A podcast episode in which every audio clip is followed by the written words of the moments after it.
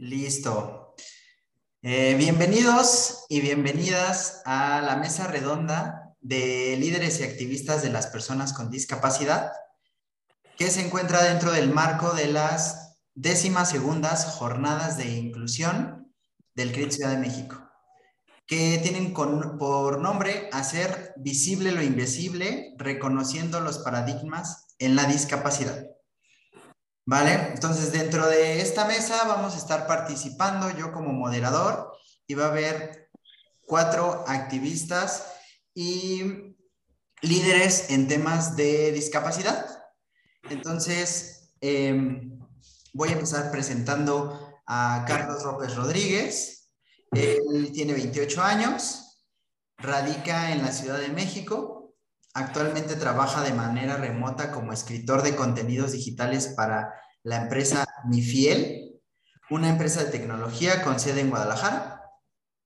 Estudió la licenciatura en Administración de las Tecnologías de la Información de la Universidad Teletón y tiene un diagnóstico de atrofia muscular espinal.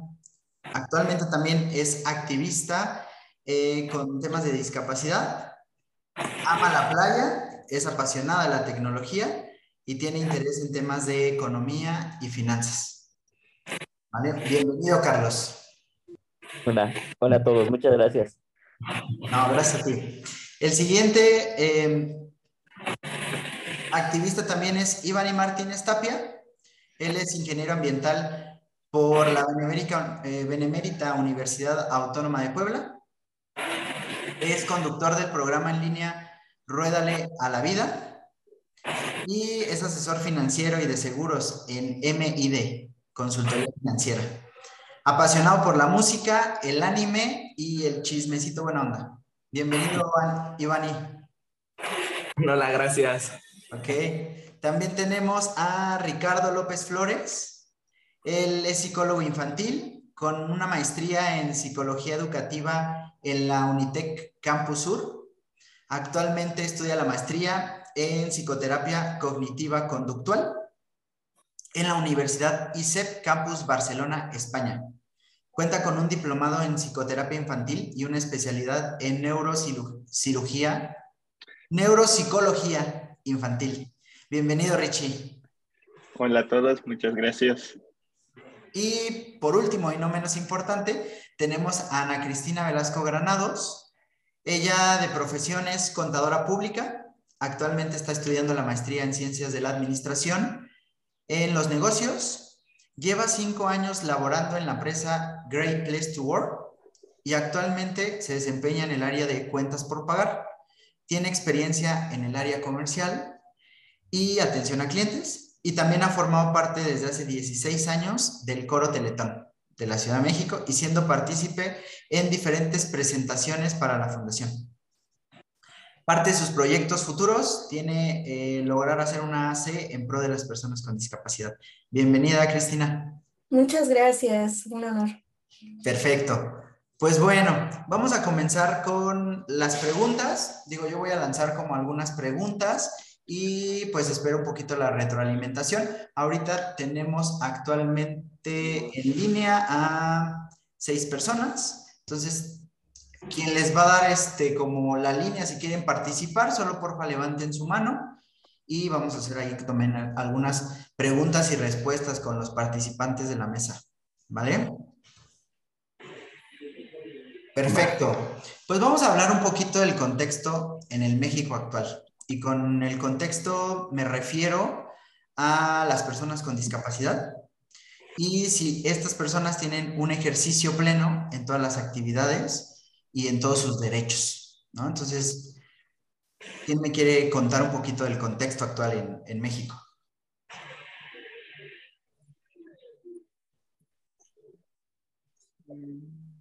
Ivani. Dale. Pues mira, fíjate, Erwin, esa es buena la pregunta porque no, no contamos todavía con el pleno ejercicio de todos nuestros derechos. Y esto es más por una cosa cultural o de sociedad, porque tanto así que tuvieron que hacer leyes para recordarles que todas las personas, incluso personas con discapacidad, somos personas con derechos, ¿vale? Ahora, aunque existan estas leyes, eso no quiere decir que ya los gocemos, ¿vale? Entonces todavía hacen falta como asentarlas por medio de quizás políticas públicas, etcétera, para poder llegar a que todo esto, todo lo que ya está escrito, pueda ser, bueno, puede ya ser parte de nosotros. Nosotros como personas con discapacidad podamos gozar ya de trabajo, pues un buen trabajo, un buen servicio de salud y también garantizarnos eh, pues, áreas de recreación. Ok, gracias Ivani. Por ejemplo, Richie, ¿tú qué opinas? ¿Cómo vamos actualmente en el contexto en México? por ejemplo, las personas con discapacidad es un grupo históricamente discriminado. ¿Por qué? Porque en la sociedad en general aún no construye una realidad satisfactoriamente inclusiva. Por ejemplo, en México, los derechos humanos de las personas con discapacidad eh, son de carácter preocupante, pues diariamente se violentan sus derechos, ¿no? Eh, por ejemplo, en, en educación, en, en, su participación, ¿no? Entonces, no tenemos esa, toda, esa educación todavía, pues las personas con discapacidad, todas los vemos como, como que no son nada, ¿no? En, bueno, en, en este, a decir que los derechos con las personas con discapacidad es impropia. ¿Por qué? porque es responsabilidad eh, de nosotros como personas verlas como personas, ¿no? Que son personas, que somos, me incluyo porque ya saben, soy una persona con discapacidad. Entonces, somos personas con derecho. ¿Qué es lo que vemos cuando, cuando vemos a una persona con discapacidad? Los vemos raros, los vemos como que no son nada, entonces, lo primero que vemos es la discapacidad en vez de la persona. Entonces, por eso se violan sus derechos, porque los vemos como objetos, no como personas. Ok, yo creo que hablamos de un modelo asistencialista, sin duda, Richie, que ha ido evolucionando en, el tiempo, ¿no? O sea, antes hablábamos de un modelo muy asistencialista. No sé, Ana Velasco, ¿quieres comentar algo? Adelante. Sí, totalmente de acuerdo con mis compañeros. Incluso podríamos mencionar como contexto que yo creo que en los ochentas era muy eh, eh, poco visible o incluso nulo la visibilidad de las personas con discapacidad. ¿Por qué? Porque eran personas que los tenían guardados en sus casas, yo creo que en el sótano, ¿no? Incluso, este, pues de una manera muy eh, deprimente. Entonces, eh, creo que con el paso de los años, no digo que ha sido al 100% ya, pero sí con el paso de los años, poco a poco ha sido más visible eh, que estemos las personas con discapacidad. la Comisión de las Personas con Discapacidad de la OMS en el 2006, que se firmó el 3 de diciembre, pues eh, dio como así decirlo, ¿no? Ley de, de los derechos de las personas con discapacidad en cada uno de los países que firmaron este, ahora sí que este convenio y dieron esa responsabilidad de dar resultados, de informar eh, año con año qué es lo que estaban dando como resultados. Estuve yo informándome que en el 2014 eh, pidieron en México que se diera como pues, los resultados, lo cual eh, se dio mucho tiempo después y ha faltado, ¿no? Porque como dicen por ahí, eh, del hecho al hecho, pues hay, hay mucho, ¿no? Entonces, creo que en cuanto a visibilidad de los derechos de las personas sin discapacidad versus las personas con discapacidad, eh, son los mismos derechos, Creo que lo único a, mi forma de verlo es la no discriminación, que eso de por sí debe de abarcar en todos, tanto en razas como en religión, etcétera.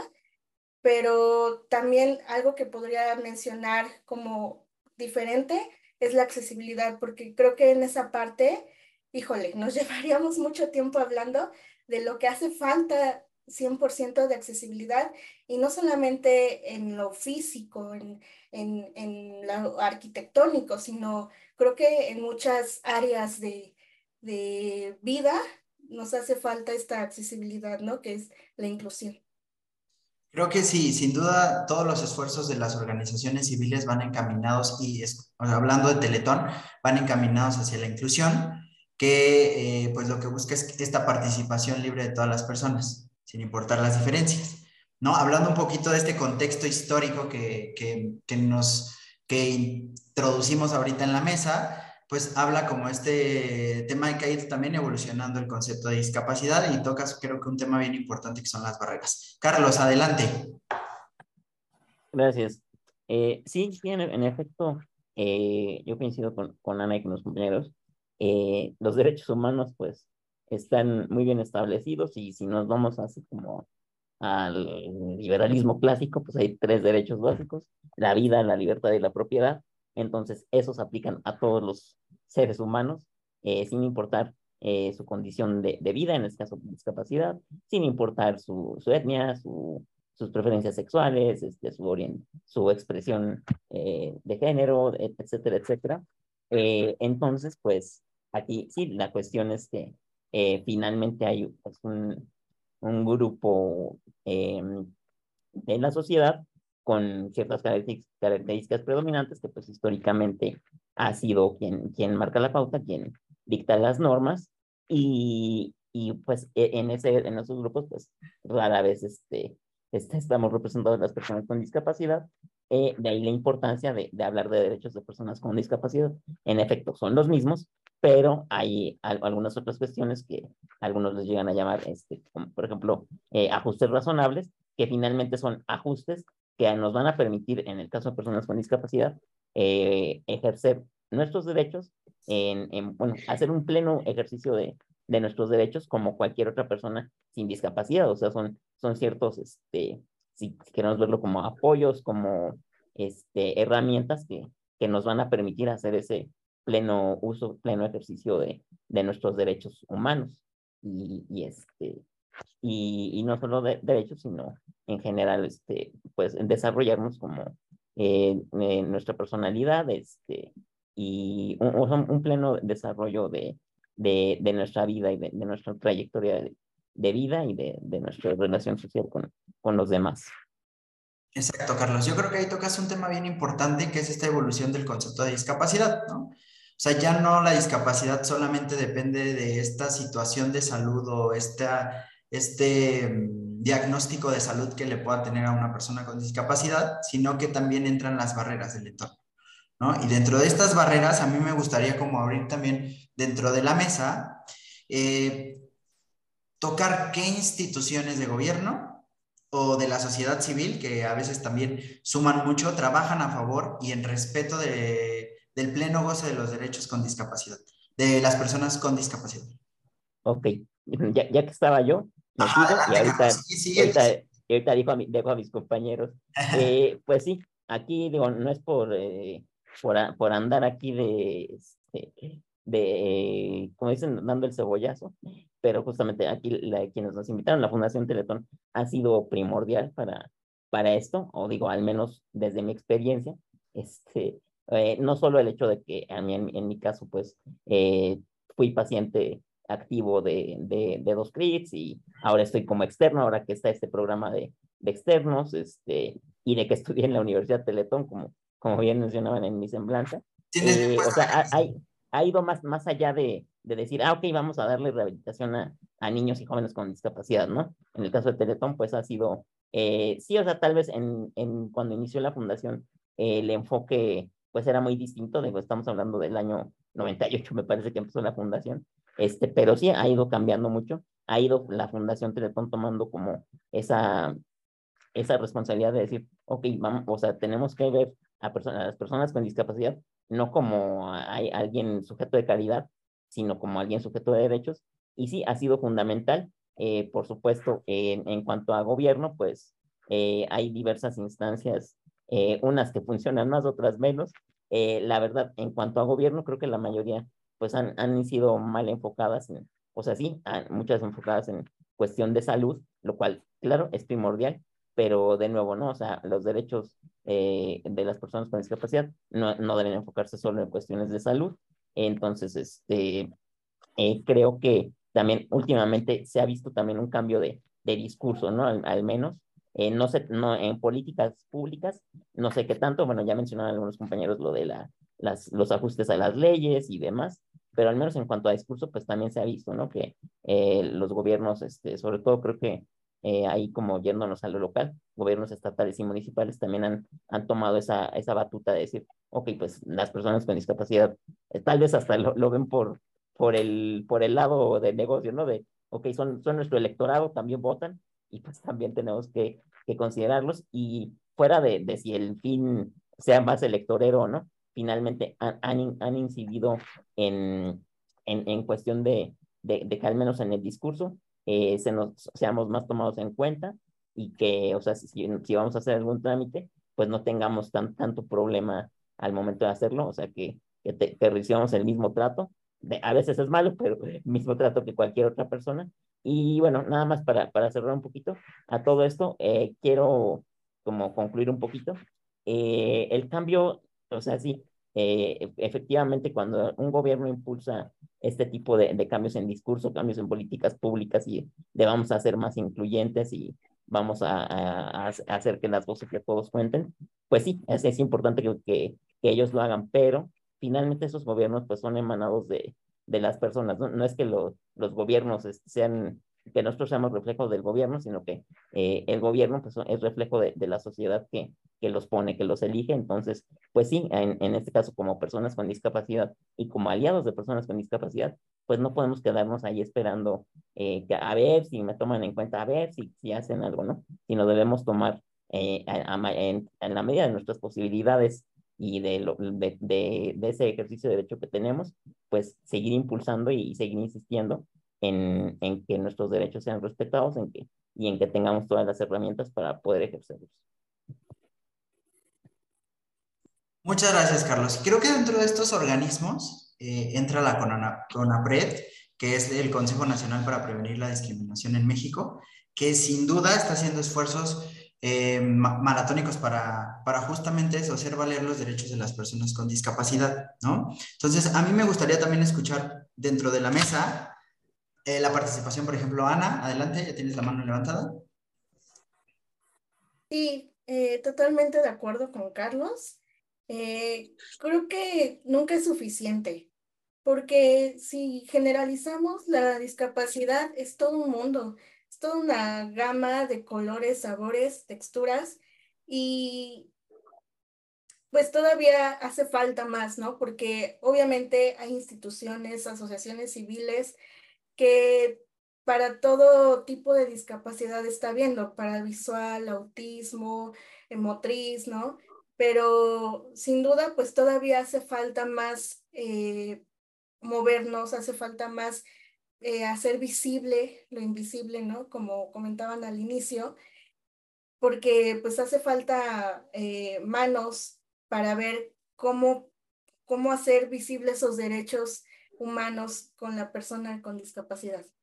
Okay. Entonces, eh, definitivamente es sin duda eh, Fundación Teletón un pionero que no me dejarán mentir, desde que existe la Fundación Teletón, poco a poco se ha hecho más visible eh, las personas con discapacidad y se han hecho visibles un poco y poco a poco los accesos, ¿no? Llámese rampas, llámese elevadores, ¿no? Y sin duda también el gobierno eh, ha implementado pues estos recursos, ¿no? Por ejemplo, de, de poder tener este, un, una beca, pero pues obviamente hace falta más y totalmente de acuerdo con Carlos de que no dejemos todo en manos del que el gobierno tiene que abarcar todo, sino como personas con discapacidad, hacernos ver y hacer ver que somos pioneros en donde nos pongan para hacer visible estos derechos humanos, porque eh, es para todos, no nada más es para unos cuantos.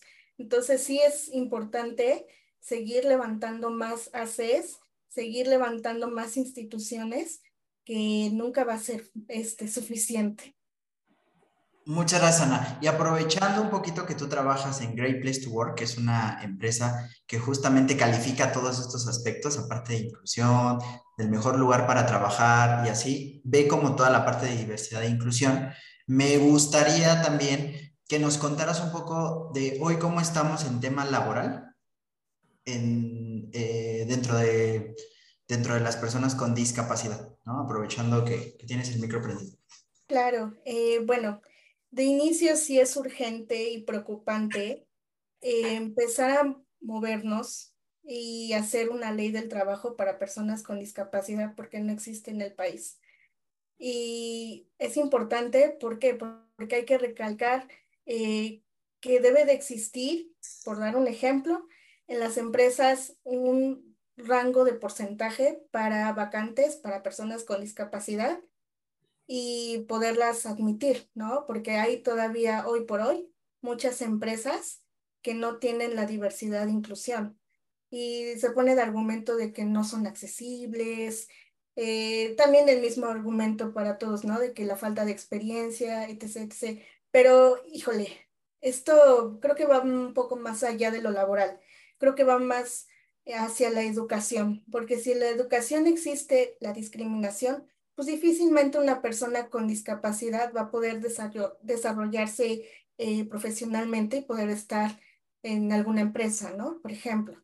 Entonces, creo que eh, hay que seguirlo trabajando y no obstante, si hay empresas, claramente está, de que tienen eh, esta vinculación hacia las personas con discapacidad. Son contadas, y son empresas grandes. Entonces, tiene que haber una eh, amplitud para todos los tamaños de empresas que acepten a las personas con discapacidad. Entonces, eh, pues eso obviamente va a ser más destacado viéndolo desde donde yo estoy en Great Place to Work, en empresas grandes o medianas que tienen bien un capital, ¿no? Y que sí tienen como esa apertura de poder eh, contratar a personas con discapacidad, pero sí, sí hace falta más de inicio, pues este apoyo de ley del trabajo, ¿no?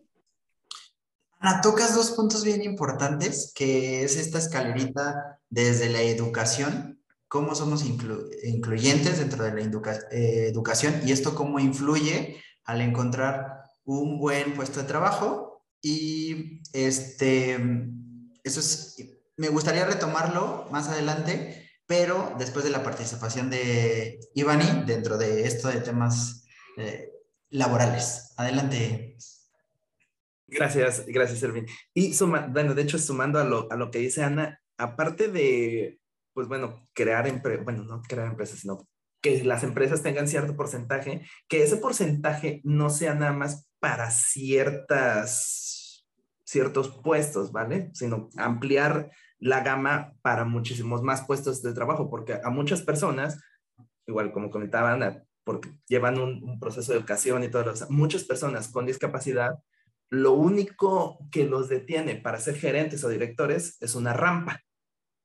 Entonces, y hay varios puestos de trabajo que para personas con discapacidad, no sé, cajero o acomodador, ¿vale? No, hay, hay ampliar ese abanico de que una persona con, sí, bueno, ese abanico de visibilización, de que una persona con discapacidad puede ser o puede llegar a tener puestos de alta gerencia, ¿vale?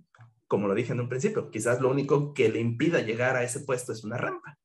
Entonces hay que ampliar todo ese tipo de, de panoramas.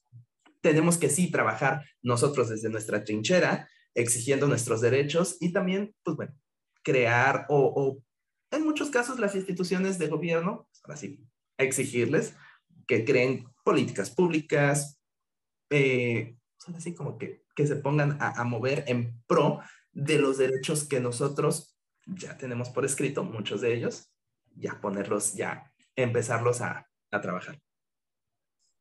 Muchas gracias, Ivani. Sí, justamente yo creo que depende esta parte de sí, quiero mis derechos, pero también tengo mis obligaciones y cómo hago valer estas obligaciones. Parte de esto, y, lo tocan muy bien Ana y tú, es esta parte de por qué únicamente deberían tener un presupuesto asignado a las empresas para la contratación de personas con discapacidad, ¿no? Pero de repente voltean y la parte de preparación o profesionalización de una persona con discapacidad, no hablo al 100%, pero a la mayoría, pues no tienen una licenciatura, no cuentan con una maestría, no están preparados para la vida laboral, ¿no? Ese es como el antepone nuevamente eh, los esfuerzos que a lo mejor está haciendo la sociedad, el gobierno y las empresas. Dentro de esto entra lo que hablaba Ana, que era el deficiente apoyo de las instituciones educativas para admitir personas con discapacidad. Por ejemplo, aquí en Teletón decimos algo que una, una escuela incluyente no es una escuela para personas con discapacidad, más bien es modificar los planes de estudio de las escuelas regulares para que puedan aceptar a personas con discapacidad. ¿no? Entonces, ese siempre es el camino. Si desde el cimiento está bien, vamos a llegar a un momento en donde en temas de profesionalización de la persona, pueda tener las habilidades y los conocimientos para llevar a cabo su, trabajo de manera libre, ¿no? Se podría decir. Perfecto. ¿Alguien más que quiera participar dentro de la mesa sobre las personas con discapacidad en temas laborales? Perfecto. Quiero hacer una pausa en la mesa porque ya tenemos a diferentes invitados o participantes dentro del Zoom. Entonces me gustaría también que si quieren participar, más que abrir el chat y más que abrir la charla, pueden poner sus preguntas dentro del chat y yo las, las bajaré a los participantes de la mesa para que pues nos den su punto de vista y su punto analítico. ¿Listo? Bienvenidos y gracias por conectarse a la transmisión.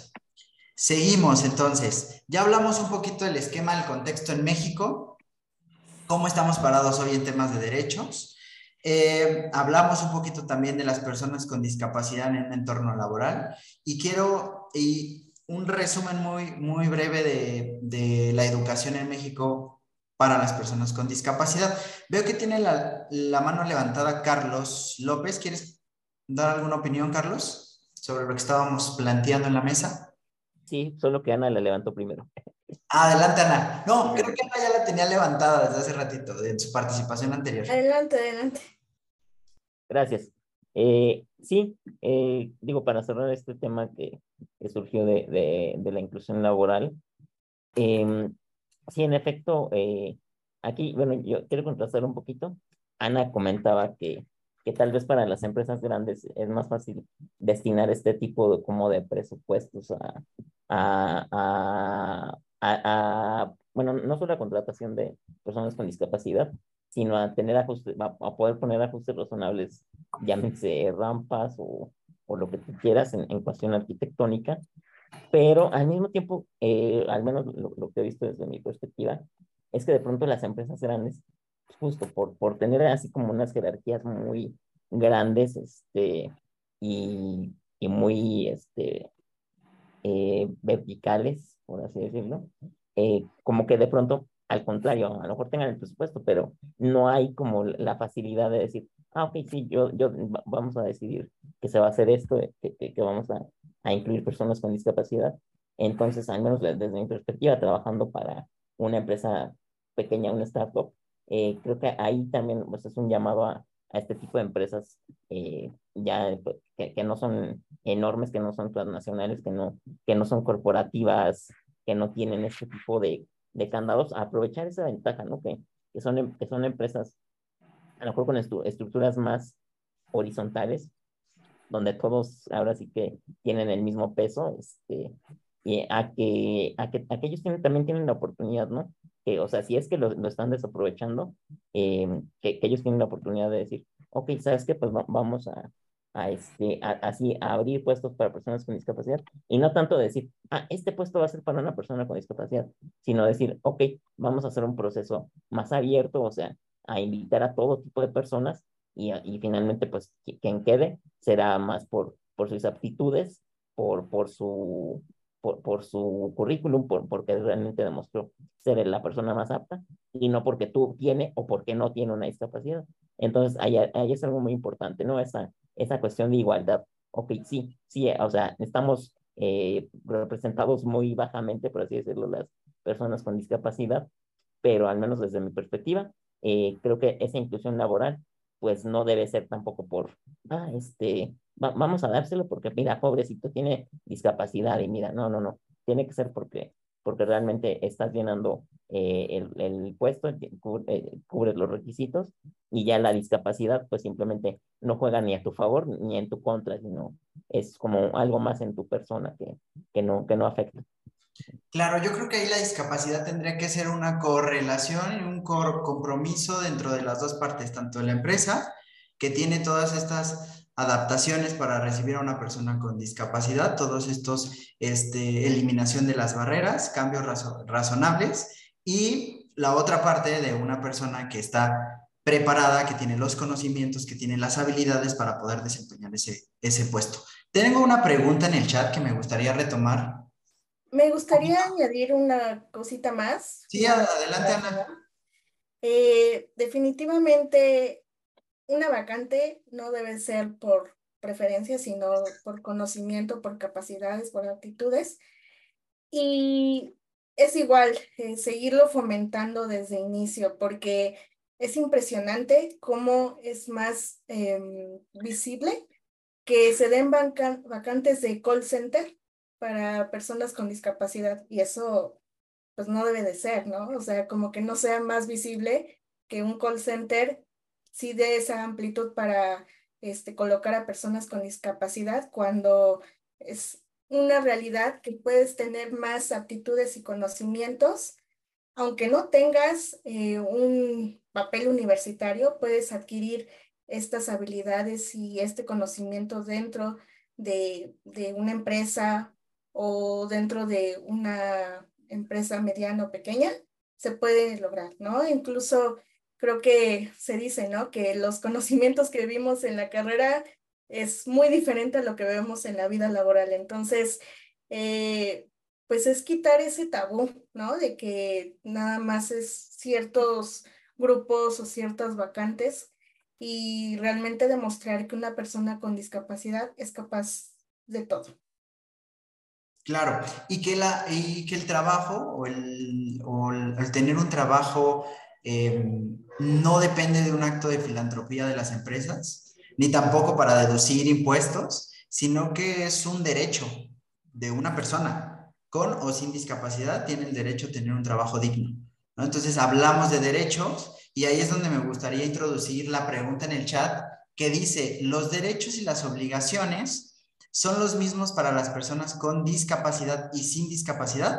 Muchas gracias por sus comentarios. Adelante, Richie. Bueno, aquí vamos a ver lo mismo que dije al principio. Aquí todos somos personas, ¿no?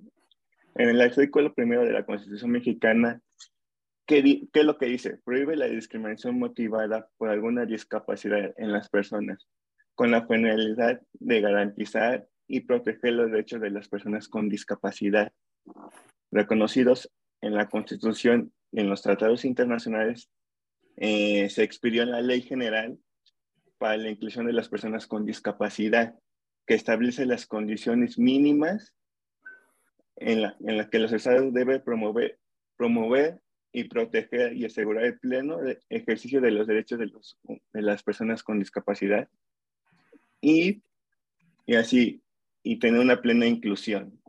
¿Qué es lo que vemos acá? Todos los derechos de todas las personas son iguales.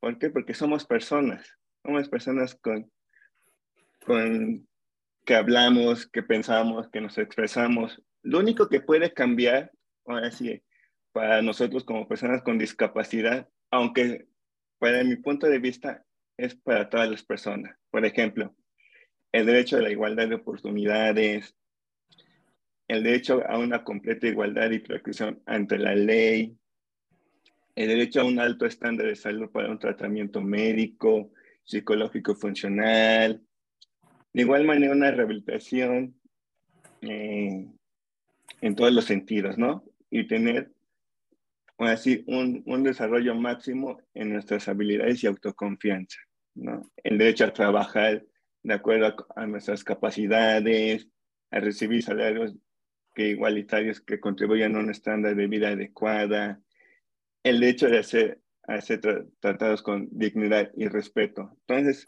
estos derechos que dije sirven para los demás. ¿Por qué? Porque todos somos personas. Entonces, yo siempre voy a repetir lo mismo, lo mismo, lo mismo. Todos somos personas con los mismos derechos. Lo único que cambia es nuestra condición, no, nuestra condición de vida. Aunque digan, digan que la discapacidad es una, es una condición, para mí es un estilo de vida. Así como un deportista se levanta todos los días para hacer ejercicios, una persona con discapacidad se levanta todos los días para hacer una rehabilitación física, psicológica. Entonces, para mí, tanto los derechos para las personas sin y con discapacidad son iguales. Perfecto, gracias Richie. Que creo que sí, es reforzar los... Hay una eh, comisión para eh, los derechos para las personas con discapacidad, que era algo, un punto importante que tocaba Ana al principio de la mesa. Eh, pero sí, al final los, los derechos de las personas sin discapacidad son los mismos derechos para las personas con discapacidad y también las mismas obligaciones, que era lo que hemos estado tocando durante esta mesa. Nuevamente, recordarles a los participantes que si quieren eh, agregar alguna pregunta, por favor sea mediante el chat y nosotros aquí se las haremos llegar a los analistas que están dentro de la mesa. Eh, tocando o regresando un poquito como a lo que platicábamos antes del tema de los derechos y las obligaciones de las personas con discapacidad, me gustaría que abriéramos micrófonos y que habláramos un poquito de qué acciones personales, o sea, desde Ana, Carlos, Ivani, Ricardo, estamos haciendo y también en sociedad, qué acciones están haciendo para entender y respetar la diversidad funcional y el respeto a los derechos de las personas con discapacidad. Ana, ya que tienes el micrófono abierto. ok.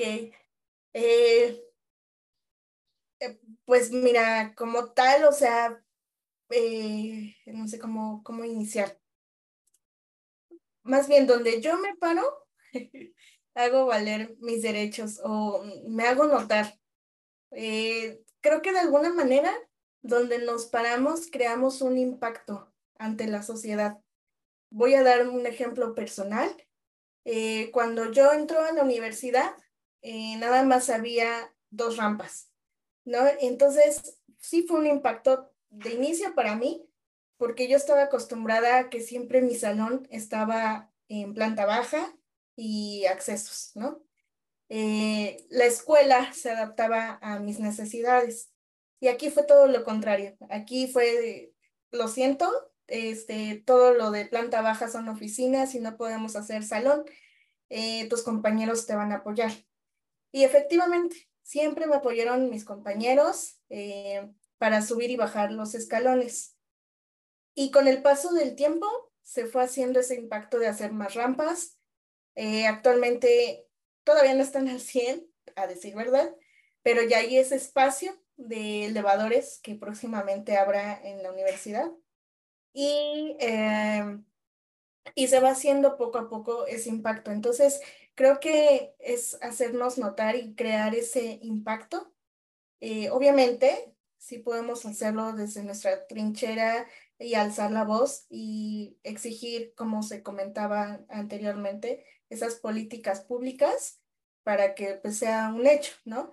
Pero creo que también, o sea, em, como en sectores, ¿no? Como en este caso mi ejemplo, pues ir haciendo poco a poco eh, visible la, la, accesibilidad, que en mi caso fue, y sí hablarlo, ¿no? Porque, por ejemplo, si hay cosas que, que no alcanzamos o que no es 100% accesible, pues movernos y, ver y decir, oye, ¿sabes qué? Yo necesito, eh, por ejemplo, en el tema laboral, este, yo necesito que mi silla sea fija, porque si es movible, eh, pues me puedo caer al pasarme de la silla a la silla de escritorio, ¿no? Entonces, por dar este ejemplo, son pequeños detalles que a lo mejor alguien sin discapacidad no lo va a notar, ¿no? Eh, o que son, no sé, cosas altas, etc. eh, pues hablarlo y, acercarnos con quien tiene eh, pues toda la, la, gestión en el edificio y, y, que puedan hacer esta facilidad, pues hacerlo, ¿no? Y... Adelante, adelante. Sí, sí. y pues hablarlo, simplemente, alzar la voz. Tocas un tema bien importante eh, basado en los ajustes razonables, que hablábamos de esta correlación que existe entre la persona con discapacidad y la empresa o la institución en donde labora, ¿no? Que cómo podemos, eh, aparte de visibilizar estas barreras, pues también pedir que hagan estos ajustes razonables dentro de las instalaciones para que podamos hacer este, este pleno uso de nuestro trabajo, ¿no? Entonces, eso es bien importante. Tocas un tema ahí bien importante que, que las empresas lo tienen que hacer como parte de su responsabilidad, no como una parte nada más de lo hago porque es algo filantrópico, ¿no? ¿Alguien más que quiera agregar pues, para cerrar este tema? Richie, adelante. Bueno, pues cuando tenemos en nuestra familia, por ejemplo, alguien con discapacidad, solemos contar con profesionales que nos ayudan a entender la realidad de, lo que está pasando, ¿no? Pero sin embargo, ¿qué pasa cuando, cuando estas personas, bueno, cuando hay personas ajenas, vecinos, amigos, eh, compañeros de trabajo, ¿sabemos cómo actuar? Nadie sabe cómo actuar. Entonces, nuestra instrucción e incluso la sabiduría popular nos dicta algunas cosas, ¿no? Por ejemplo, casi de forma total sabemos que no sabemos qué hacer. Sabemos qué actores pueden ayudar o, o, o cómo, cómo nos podemos acercar. Entonces ya contestando estas preguntas, ¿cómo, cómo entender y respetar la diversidad funcional en el respeto a los derechos de las personas con discapacidad. Pues podemos actuar con naturalidad, eh, escuchar con atención. Esto lo digo porque yo siempre doy pláticas de, de inclusión o de lenguaje incluyente en el CRIT. Entonces yo siempre le digo a las, cuando va a las, las escuelas, fundaciones, yo siempre le digo, actúen con naturalidad, eh, escuchen con atención, pidan su opinión porque también somos personas que podemos dar nuestro punto de vista, respetar las decisiones que nosotros tenemos también, que nos hagan participar en la sociedad, ¿no? Y también disfrutar de la compañía de los demás. Entonces, son pequeños detalles, esos pequeñitos detalles que yo digo, aunque se escuche muy simple, hacen una gran diferencia. Hacen una enorme diferencia para que haya una mejor inclusión en la sociedad.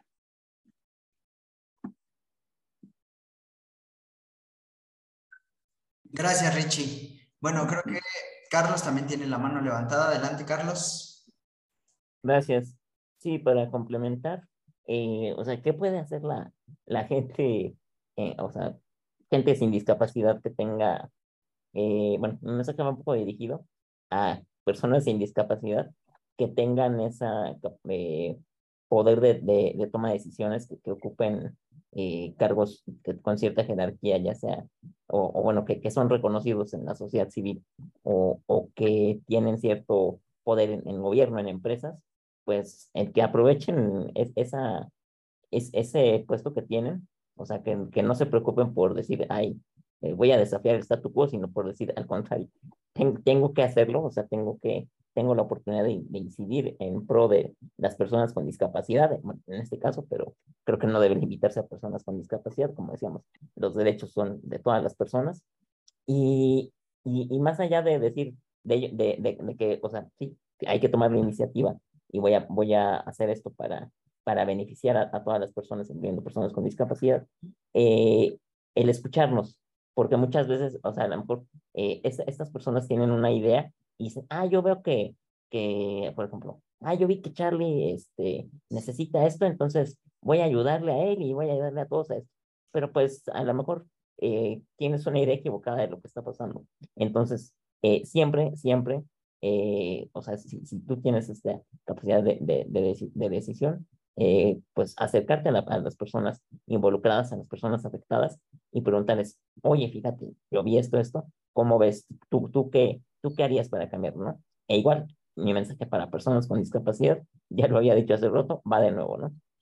Está en nuestras manos eh, hacernos eh, valer, eh, hacernos visibles ante, ante los demás, este, digo, sin, sin caer en, en, en una exigencia este, sin sentido, ¿no? O sea, tampoco se trata de, porque llega a haber personas, me, ha tocado ver personas que dicen, no, es que yo tengo discapacidad y casi, casi que me, tienes que, este, eh, besar los pies, ¿no? Y, no, tampoco va por ahí, ¿no?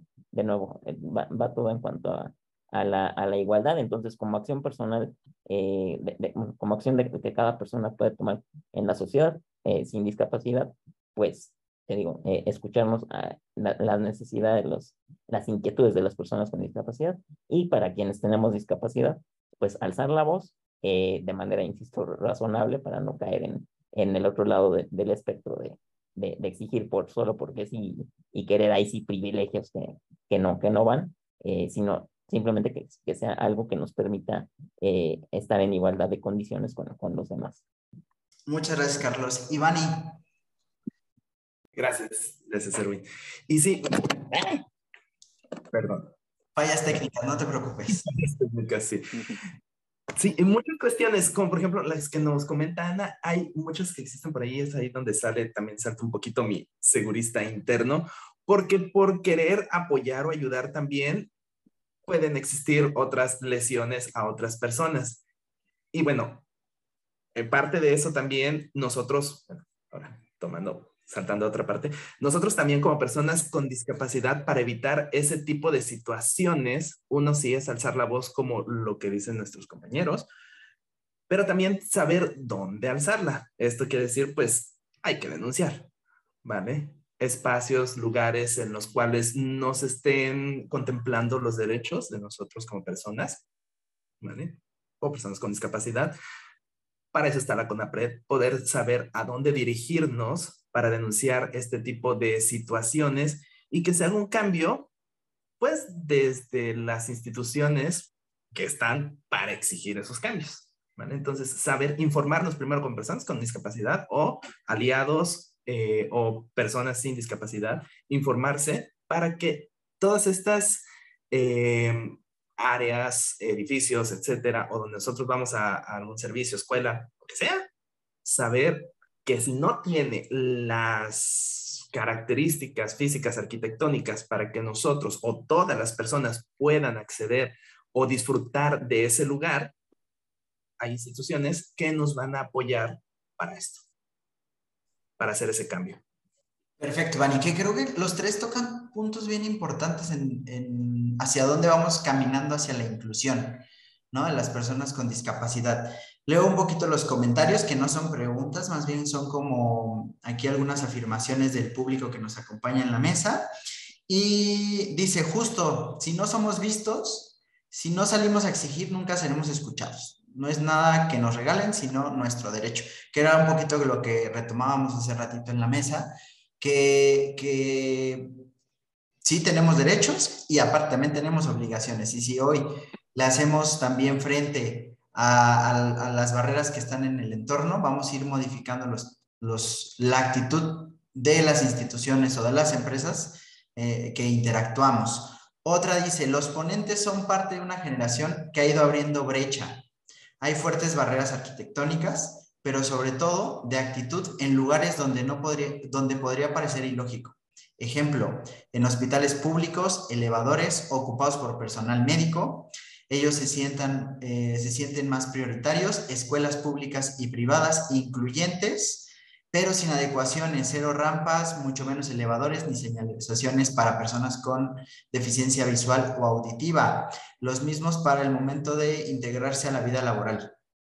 Lo que ves es lo que hay, cero empatía e intención de inclusión. Y ahí me gustaría to tomar un tema en la mesa que a veces pareciera que las personas con discapacidad solamente son personas que tienen silla de ruedas, ¿no? Y que entonces todos estos ajustes razonables que se hacen en las instituciones o en las empresas van enfocados únicamente a persona con silla de ruedas, ¿no? Y dejan de lado las otras discapacidades que aquí tocan como en el comentario, que es este, eh, bueno, como señalizaciones y deficiencia visual o auditiva, ¿no? Entonces, creo que sí es bien importante, pero eso es un tema de comunicación todavía y de la sociedad que todavía interpreta el concepto de discapacidad como alguien que tiene una silla de ruedas.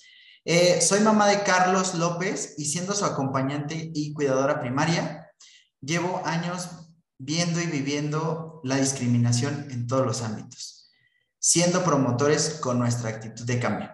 Que sin duda hoy en la mesa, Carlos, eh, ha sido muy activo y por lo que nos ha contado, ha sido alguien que siempre busca la inclusión a través de sus acciones. Entonces, creo que eh, sí, eh, estamos en una generación que empieza a promover la no discriminación en todos los ámbitos, ¿no? O sea, en todas las diferencias.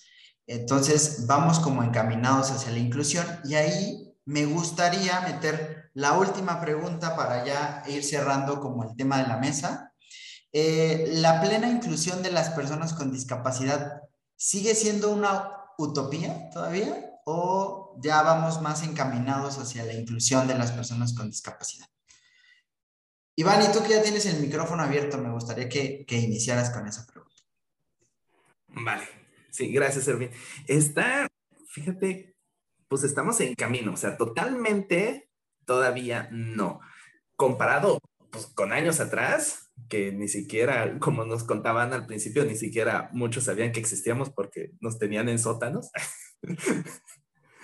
Ahora que ya, pues bueno, salimos a la calle, exigimos los derechos, todavía no se está logrando al 100%, pero por ahí vamos, ¿vale? Poquito a poco. Todavía nos falta mucho como sociedad, principalmente como sociedad. Nosotros como sociedad, después, siguiente paso, exigirle al gobierno para que todo esto, todos los derechos, toda la, o sea, exista una plena igualdad, pueda ser una realidad. ¿vale? Pero ahí vamos, poquito a poco. Perfecto. Gracias, Ivani. ¿Algo que quieras también agregar ya para concluir un poquito tu participación en, en la mesa, que se nos esté yendo tocando un punto importante en tema de derechos, en tema de igualdad de oportunidades laboral y educativa, algunas acciones personales que, has llevado a cabo para que se respeten los derechos de las personas con discapacidad? Vale, pues simplemente, como los comentaban todos, visibilizarse, ¿vale? No hay un cambio más, bueno, puede ser un cambio pequeño, grande, como lo quieran ver, pero empieza uno desde su trinchera. El hecho de salir a la calle, que la gente te vea, que sepan que hay en la sociedad, en su alrededor, alguna persona con discapacidad, va a hacer que quizás la, gente empiece a pensar que sí es algo, al menos no sé qué te parece también en un restaurante, va a, ser, va, va a llegar a pensar la gente que sí es algo que es prioritario hacer en la sociedad, al menos desde la colonia o desde la calle donde vives, para que tú como persona puedas tener, eh, puedes andar libremente por donde tú quieras, puedas acercarte al restaurante que tú quieras, y de esta manera ir empezando a crear esta conciencia con las personas porque mm, no todos somos, eh, estamos exentos de alguna discapacidad. Entonces hay que empezar a mover ese chip de que existe la probabilidad de que quizás en algún momento puedes llegar a tener alguna discapacidad, accidente o porque llegues a la vejez. Y pues, ¿qué mejor manera que tú empieces a tú, persona sin discapacidad, empieces a cambiar el chip porque estás viendo que la, la gente con discapacidad ya sale a la calle, ya, exige cosas y pues tú llegues a pensar, bueno, eso yo también lo quiero porque si llego a estar, eh, bueno, ser adulto mayor o mis papás que ya son adultos mayores, quiero volver a salir con ellos, quiero pasear con ellos, necesito que todo esté adecuado para que podamos disfrutar todos juntos. Que, que ahí tocas un tema bien importante, Ivani, que va de la mano con uno de los comentarios que está aquí adelante, abajito, que quiero leer, de Hilda, que nos dice, eh, ¿por qué se le sigue considerando personas con discapacidad si ya subsanó la discapacidad con aparatos, prótesis auxiliares, dispositivos, lentes, etc. Y creo que ahí me, más bien ahí me voy a tomar el atrevimiento de hablar un poquito de la evolución del concepto de discapacidad. Hoy la OMS no nos dice que la discapacidad únicamente depende de la situación o del, sí, la situación de salud en la que se encuentre la persona, ¿no? Ya puede ser una lesión medular o alguna deficiencia visual, sino que va a depender mucho de las barreras del entorno y de la actitud como la persona tome eh, eh, esa situación vulnerable. ¿no? Entonces, ahí, si no hay barreras, si las barreras disminuyen, hablando un poquito lo que tocaba Ana, de que, oye, los ajustes razonables tienen, para mí lo que necesito es esto, entonces la discapacidad va a disminuir, ¿no?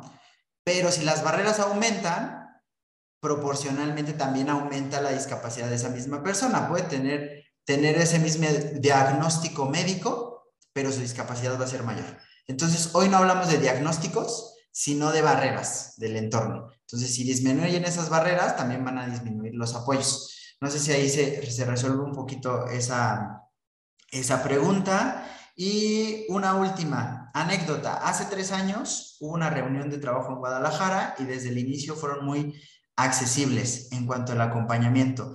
En su momento agradecí, de hecho, darle, en su momento agradecí el hecho de darle trabajo y Tomás, CEO de la empresa, me respondió que por el contrario, su sueldo bien de, eh, vengado, que no es ningún favor tenerlo en nómina. Sí, o sea, de eso hablamos. Creo que dentro de la utopía, o si es la inclusión o la plena inclusión de las personas con discapacidad, pues está este hecho que platicábamos ya en la mesa, de que no es un tema de filantropía que las empresas te contraten, es un tema de derechos. Y que la inclusión también es un tema de, respeto de derechos, ¿no? Eh, bueno, vamos a seguir con la última pregunta de la utopía y seguimos con Ana. Adelante, Ana. Sí, totalmente de acuerdo con todos. Creo que vamos eh, en camino todavía.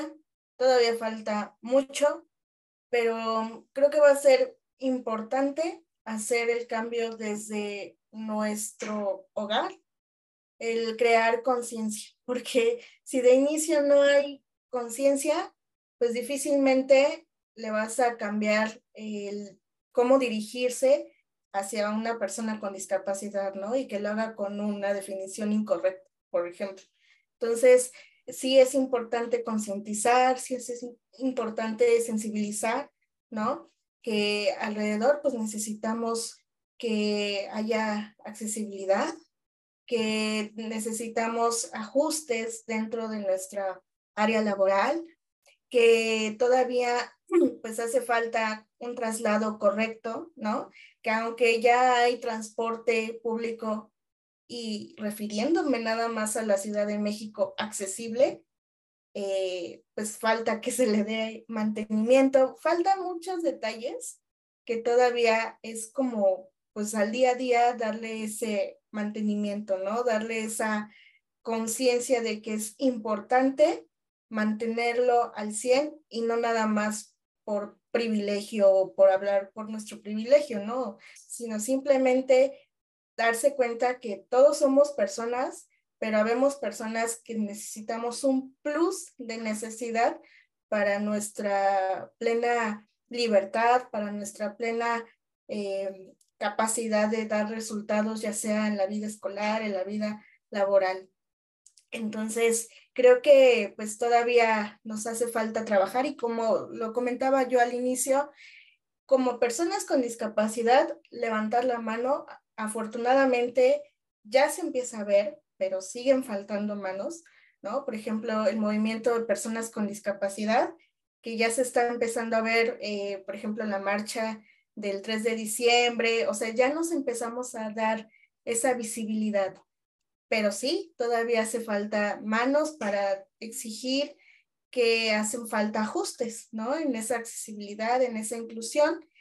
Y también darnos cuenta que hasta nos conviene, ¿no? Porque yo, eh, sacando mi lado como contadora, en una empresa pues te conviene contratar a personas con discapacidad porque hablando fiscalmente, pues te traes beneficios, ¿no? Entonces, eh, pues es simplemente darnos ahí una ojeada de cómo nos beneficia siendo incluyentes, ¿no? Y no nada más hablando por fiscalmente o, o como sea, sino porque nos hace pues tener una mayor eh, facilidad en el día a día, ¿no? Simplemente como personas, porque todos somos personas.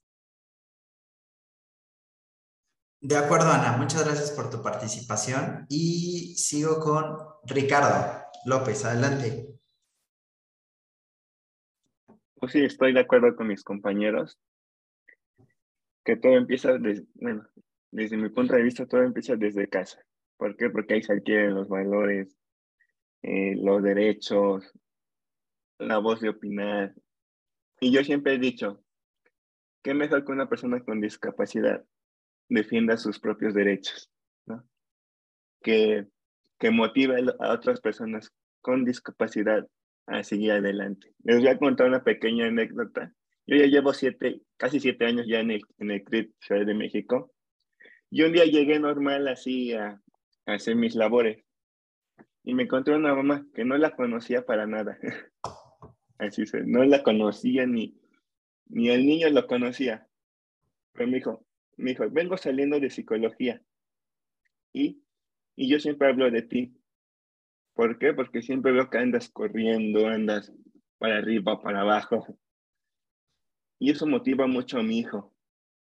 Y ya, y gracias a ti, él ya se quiere parar de su silla de ruedas. Ya, ya me rezonga, ya me hace todo. Entonces, pues yo siempre digo, es mejor que una persona con discapacidad, de ejemplo a otra persona con discapacidad, y que una persona con discapacidad defienda sus propios derechos. Sí hay muchas instituciones que nos ayudan, como la Fundación Teletón o otras instituciones, pero es mejor que una persona con discapacidad hable por sí misma. Muchas gracias, Richie. Y cerramos ya la participación con Carlos López de, igual, la misma pregunta, ¿es o no una utopía la, inclusión, Carlos? Bien, eh, sí, eh, respondiendo a la pregunta, sí, sí es una utopía eh, todavía la, inclusión plena y el pleno ejercicio de derechos de las personas con discapacidad, como lo son muchas otras utopías, ¿no? Este, en, cuanto a derechos o en cuanto a, eh, así poniéndonos muy mis universo, que se acabe la pobreza, que haya paz mundial. Todas son utopías y en el caso de personas con discapacidad de pleno ejercicio de derechos también lo es, eh, pero no por ello eh, es algo en lo que debamos rendirnos, ¿no? Al contrario, debemos continuar y digo, retomando este hilo conductor, como personas con discapacidad también o sea, si ya tenemos una conciencia de eso y hemos tenido, la oportunidad de tener una formación que nos permita decir, ok, vamos a, eh, yo tengo la posibilidad de incidir en, en que esto mejore para mí y para mis pares y para tal vez, y que tal vez no me toque a mí, pero sí le toque a futuras generaciones de personas con discapacidad, pues hacerlo, ¿no? O sea, no, no, no quedarnos este, sin, sin hacerlo. Eh, creo que es muy importante hacerlo y, y aún, o sea, suponiendo que algún día se logre, que deje de ser una, utopía y sea una realidad, pues en, es, cuando llegue ese día, si es que llega, pues no dejarlo, o sea, porque de, de, pronto ya cuando, cuando logramos algo, como que ya dijimos, ah, ok, ya ganamos, y ahí se queda, ¿no? Y de pronto se olvida, y, y, y esa, esa batalla que teníamos ganada, de, eh, vamos retrocediendo, ¿no? Entonces, de nuevo, ¿no? O sea, conforme vamos logrando, no nos debemos quedar callados, siempre debemos seguir buscando más y más, eh, en este caso, eh, inclusión y, y, pleno ejercicio de, de derechos. Y, y, pues no, no debemos dejarlo nunca, nunca de, de lado. Siempre debemos mantenernos, en, eh, como dicen por ahí, en pie de lucha, em, para que esto siga siendo una, una realidad, es, estos cambios positivos sigan siendo una realidad y se mantengan y que todos podamos tener una plena inclusión y ejercicio de derechos.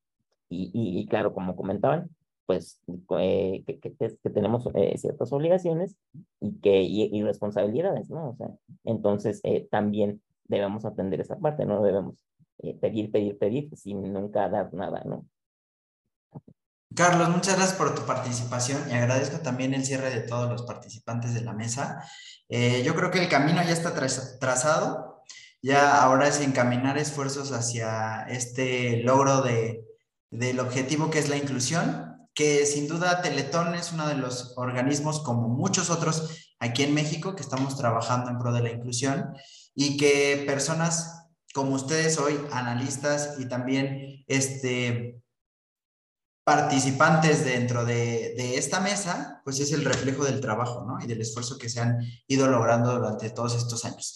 Antes de cerrar esta mesa, me gustaría abrir como un momento de preguntas. Digo, como en muy principio les, les comenté, todas las preguntas van a ser a través del chat, no a través de abrir micrófonos, pero eh, me gustaría como si alguno de los oyentes de esta mesa todavía tiene alguna pregunta, pueda ponerla en el chat. Es momento también agradecimientos, de todo se vale. Y este, me voy a ir tomando la libertad de ir leyendo algunos, algunos comentarios. Em, de Mari Carmen Álvarez, qué gusto escucharles. Gracias por estas conversaciones y abrirlas para todos y todas. No, sí, de verdad que es mutuo el agradecimiento. Eh, alguien que quiera decir también unas palabras de cierre dentro de la mesa, está el micrófono abierto para que para que cerremos. Eh, Hilda, muchas gracias, felicitaciones, excelente, interesante mesa temática. Perfecto.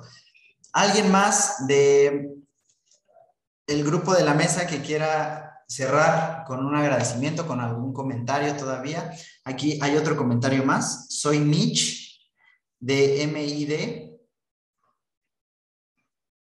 Mm, creí que iba a poner un comentario, pero si no, también aquí ahorita lo leemos. Creo que sí puso una pregunta para Sí, ah, ok, bueno, sí, sí, ya me llegó. Buenos días, muy interesante el tema. Me gustaría preguntar en temas financieros, preguntar a Ivani, si cree que existe inclusión y oportunidades para las personas con discapacidad. Adelante, Ivani. Y sí, esa es pregunta bastante buena ahora que estoy en esta parte de, de bueno, finanzas y todo eso. Y investiga, investigando perdón, eh, cuestiones anteriores, por todos los tipos de modelos por los que ha pasado la persona con discapacidad, se le ha excluido socialmente de todos los derechos que tienen algunas otras personas, como por ejemplo, en este caso, derechos financieros, ¿vale? Poder eh, acceder a alguna institución bancaria, poder hacer, creer que la persona con discapacidad es alguien que genere ingresos y que puede sostener a una familia, también se le ha excluido de, esa, de ese pensamiento.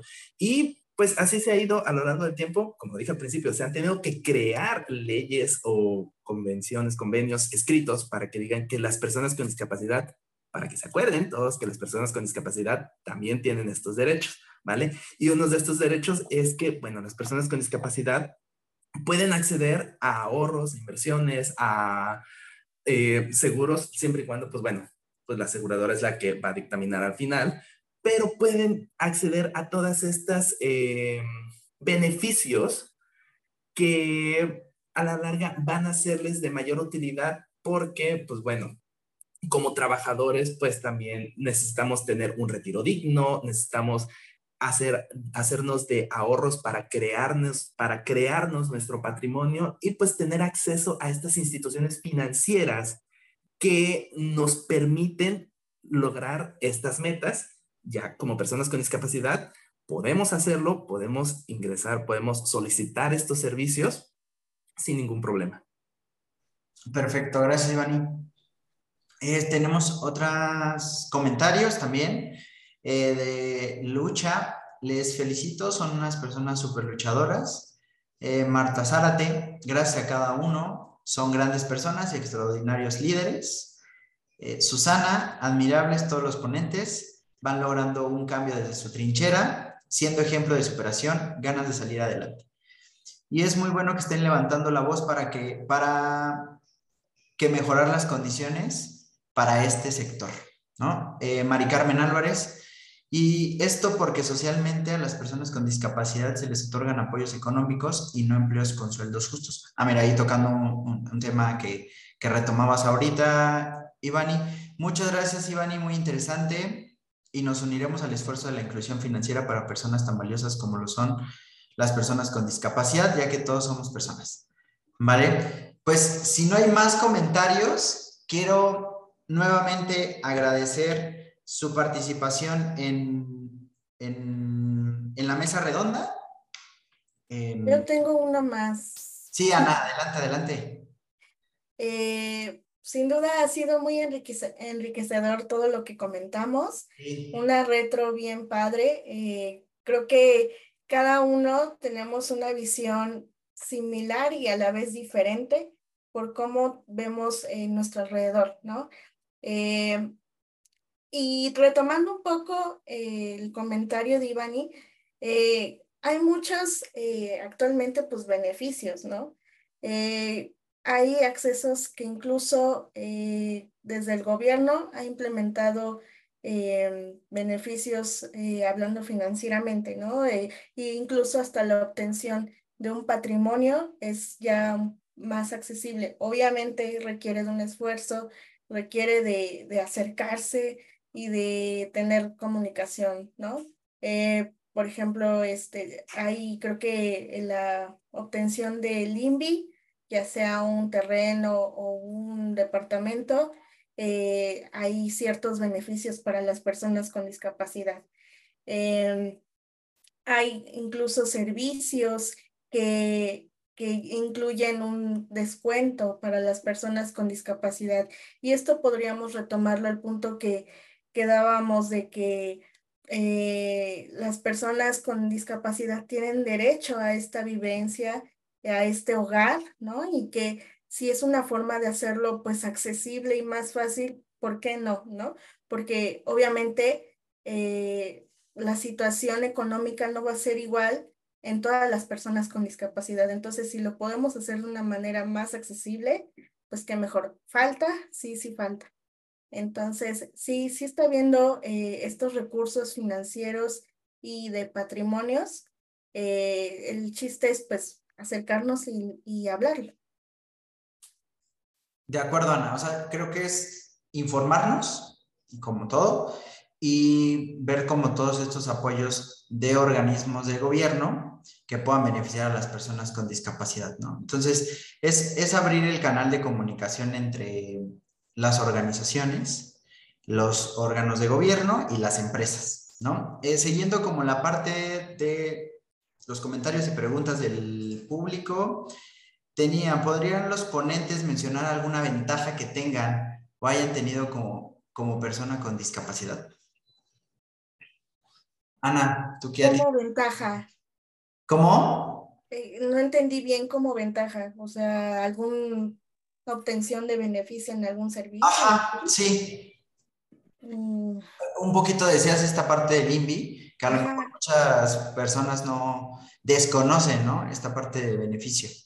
Es acercarse eh, a la sede principal del INVI y eh, dan un beneficio de que no pagues el 100%, por ejemplo.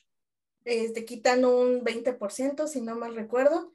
Eh, y esto con el plus de que te lo van descontando de tu, de tu nómina, si es que estás eh, ya sea en el sector público o privado, y pues tener esta obtención de, de patrimonio.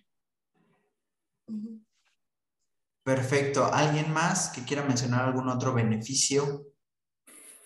Yo, yo, yo, yo. Richie, adelante. Bueno, yo también he tenido varios beneficios y desventajas. Por ejemplo, estaba leyendo aquí las preguntas de como transporte. Transporte sí he tenido así beneficios como personas con discapacidad que, que entro gratis al, al metro o al microbús, que no pago dinero. Pero también tenido algunas desventajas. Por ejemplo, yo cuando tenía, bueno, cuando era joven, hice un experimento social. ¿Qué experimento social? Fui al, fui a un restaurante de comida a pedir trabajo. Pero luego, luego me negaron me dijeron, no, tú no puedes entrar porque no, no, no, no es acorde a, nuestra imagen. Entonces, se vieron por la imagen que, que por mis conocimientos. Entonces, es una desventaja que, que a lo mejor algunas personas con discapacidad tienen. ¿Por qué? Porque se ven pues la, las demás personas se guían por la apariencia. Entonces, esas son algunas desventajas que, que yo he tenido con mi discapacidad. Ok, gracias Richie. ¿Alguien más que quiera ya ir cerrando con esta pregunta? Yo, Erwin. Sí. Em, sí. Eh, sí, efectivamente, de pronto hay algunas cosas que se ven como ventajas para las personas con discapacidad, eh, pero creo que más bien debemos verlo por lo que son. Son acciones afirmativas. ¿no? De nuevo, vamos a los ajustes razonables. Este, para poder hacer un pleno ejercicio de tus derechos, pues debo tomar en cuenta, eh, en este caso, tu discapacidad y, y situación socioeconómica, de, de, etcétera, etcétera.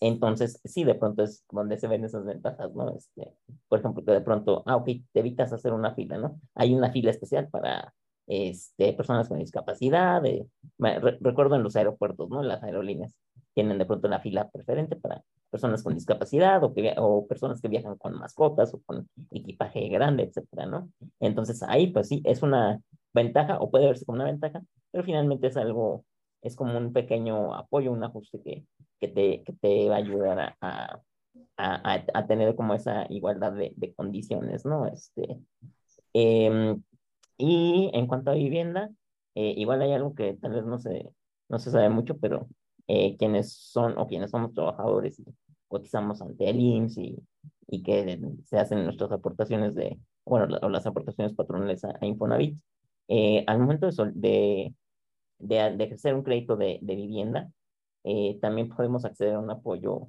este, que ahorita no recuerdo el, el nombre, pero sí e, es un, no es parte del crédito, o sea, no, no es que te lo cobren después, no, finalmente es, es hay un, hay en los fondos del Infonavit hay, hay un apartado, un, un dinero etiquetado para eso, que, este, tal vez de inicio salió de tus aportaciones y de el resto de los trabajadores, pero no te lo van a cobrar como, como crédito, ¿no? Finalmente, este, y que es para hacer adecuaciones en, en tu casa que acabas de, de comprar, eh, adecuaciones para de, de, poner una rampa, de apagadores a nivel, eh, de, de, de, un timbre que, que suene fuerte, este, eh, pisos antiderrapantes, este, eh, este tipo de, de, cuestiones. Ahora, hay una mala ejecución, por ahí se da un caso de, de una persona que solicitó el apoyo y el proveedor jamás respondió, pero bueno, al finalmente, o sea, ahí está, está el, el, programa y es cuestión, pues, de nuevo, ¿no? De, de exigir y de que si, si, si, ya te lo dieron y, y no, no, te, no, no, te quiere responder el proveedor, pues que, que alces la voz y digas, oye, Infonavit, este proveedor no me está respondiendo, ¿qué, qué pasó, no?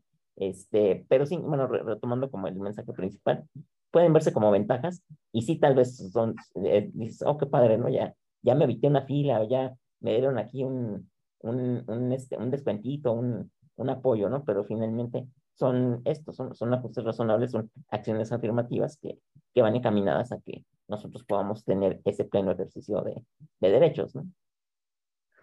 Muchas gracias, Carlos. Eh, Tiene la mano levantada, levantada Ivani. Adelante, sí. ya cerramos con su participación. Y justo, aparte de todo, todo lo que dicen de ventajas de que podemos tener acceso rápido a todo esto, yo una de las ventajas que he visto como usuario de silla de ruedas es que al menos mis zapatos favoritos no se gastan. Ok, sí. Esos son de estas ventajas este, prerrogativas, ¿no? Que van dentro, inmersas. Ok, muchas gracias, Ivani. Este, perfecto, pues cerramos con la mesa. De verdad que agradezco mucho eh, que hayan sumado dentro de esta participación de la mesa redonda de líderes y activistas de personas con discapacidad en el marco de las décimas segundas jornadas de inclusión del CRIT Ciudad de México. En nombre del CRIT, les agradezco mucho por su participación, por el tiempo y estos espacios pues están abiertos siempre para la participación de las personas que también nos acompañan. Agradezco también los comentarios, las preguntas, las sugerencias del chat. Y este, pues nada, muchas gracias de verdad por, por la participación. También si quieren abrir micrófonos para, para agradecer como a las personas que nos estuvieron acompañando dentro del Zoom. Y este, pues de mi parte sería todo. Muchas gracias de verdad. En nombre del CRIT Ciudad de México y de Fundación Teletón, pues les agradezco. Muchas gracias. Ha sido un placer. Muchas gracias, Ana. Gracias a todos. Eh, Muchas gracias. Carlos, un gusto de verdad. Algunos ya tenía como el gusto de conocerlos y otros pues se prestó para conocerlos aquí dentro de la mesa. Agradezco mucho su participación, que nos hayan compartido un poco de sus conocimientos. Y, pues nada, si ya no hay nada más que decir, vamos cerrando con la sesión.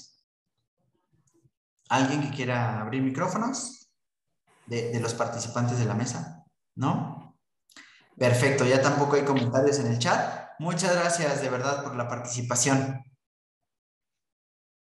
Gracias, gracias Muchas por gracias. Gracias. todos. Muchísimas gracias. Hasta pronto. Hasta luego. Gracias.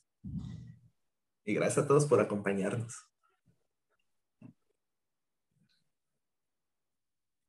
Muchas gracias a todos los participantes. Voy a ir cerrando y nos quedamos al final nosotros. ¿Les parece tantito? Ana? Vale. De acuerdo.